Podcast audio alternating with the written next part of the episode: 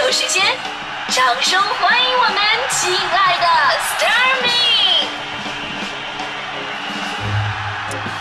好，欢迎各位来到今天的大明脱口秀，我是大明。呃，说到租房子呢，我算是比较有发言权的了。呃，从上大学那会儿我就开始研究这个，因为十几年前啊，这个长春的房租还是比较便宜的，学校旁边两室一厅就五百块钱。那会儿呢，经常有一些正在上学的一对对小情侣啊，俩人不住寝室啊，到学校外面租房子住。但你说你跟家里要钱的时候吧，你也不能说啊，这我跟女朋友出去住是吧？得找个借口啊，都是一般跟这么跟父母这么说的，说，哎呀，这个租房子好，租房子没有人打扰，有利于我好好学习。哎，我就纳闷了，你说你们孤男寡女共处一室，你还学得进去？哎，你说你这个借口你自己相信吗？对吧？上学那会儿，很多同学都梦想着，哎呀，赶紧毕业吧，我要走入社会，走入社会我更自由，尤其财务方面会更加宽松。其实等毕业了，我们才发现一个问题，我们都错了，真的我们都错了，再也没有比学校更好的地方了。你想想，学校一年住宿费就花几百块钱，水电暖气全免费，不用你扫厕所，周围有三块钱就能洗一大桶衣服的洗衣店，十五块钱就能吃一天的餐厅，或俗称食堂。你跟你最好的朋友们住在一起，还有那么多没有对象的姑娘，是吧？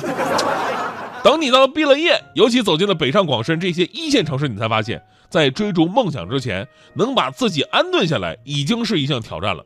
我记得我刚来北京是二零一三年初嘛，二零一三年初，然后呢住的是台附近的一个小区，租了一个小开间儿小开间儿号称是二十五米，实际感觉起来就十几米的那么的大小，但是呢租金便宜啊，两千七百块钱，我真的不得不感叹，真的一分钱一分货，就那小破屋吧，厕所串味儿，然后空调滴水，我看着空调滴水，我还得安慰自己。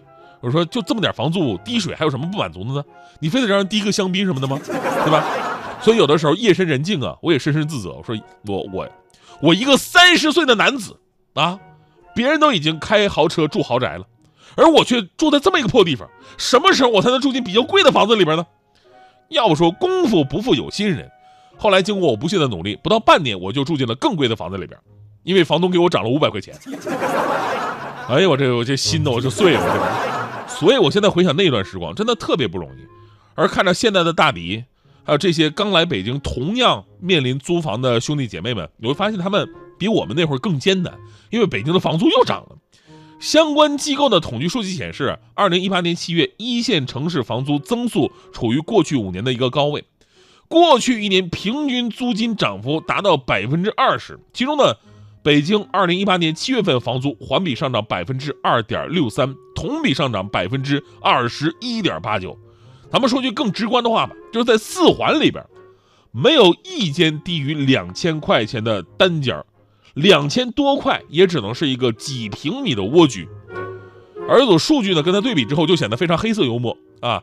有调查显示，今年本科毕业生期望的月薪呢是七千一百一十六块，那期望的房租呢？是低于两千块的，所以呢，房租就成为了毕业生们走进社会的第一课。这两天大迪不是正在找房子吗？就在我们台附近啊，五十米左右的，说是二十年的房子，其实看起来像是有一百年的老房子。就那就都都都得七千块钱左右。然后大迪特别纠结，哎呀，这已经比工资一半都多了，到底要不要住啊？我说大迪啊，你可以往远了租啊。大迪说，目前来看呢。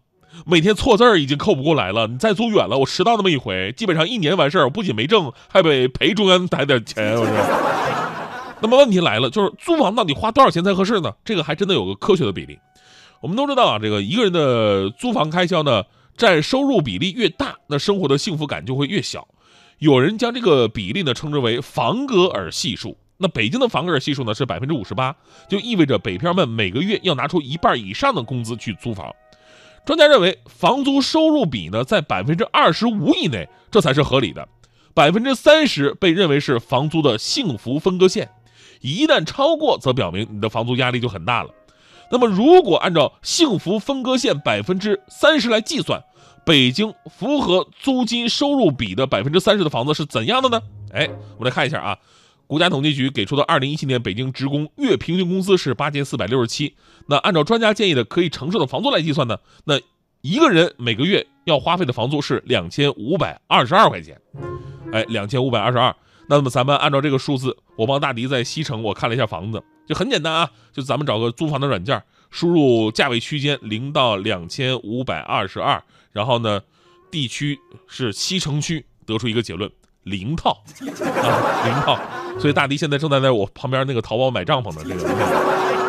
当然，这个跟房价多年上涨不一样哈，这次房租的迅猛上涨，立刻引发了舆论的讨论以及监管层的重视，同时产业链各个环节都感到了舆论压力。你看，包括从资金的供给方银行啊、P2P 网贷公司啊、信托基金呢，到房屋中介机构啊，再到长租公寓运营商，无一例外。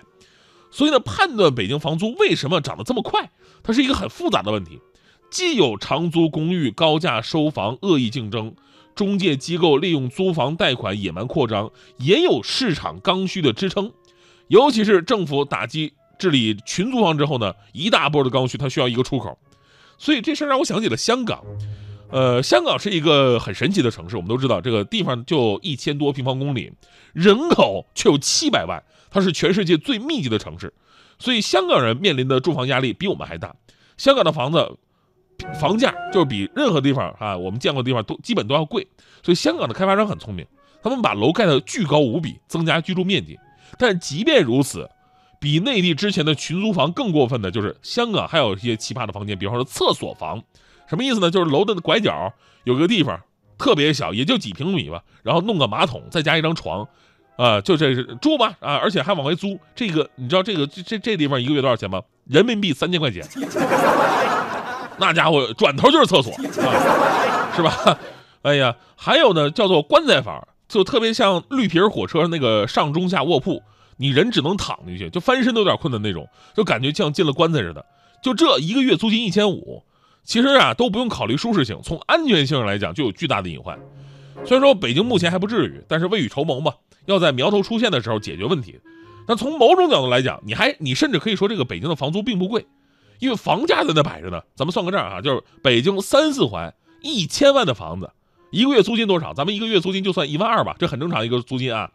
这么说吧，要想靠租金把本金收回来，可能正常人这辈子是看不见的，对吧？这就特别尴尬了，因为你把房子这个钱呢存到银行里边，可能回报率都比租金要高，是吧？所以我们才说啊，这个房租过高是一个很复杂的问题，它不单单是某一方的责任，需要。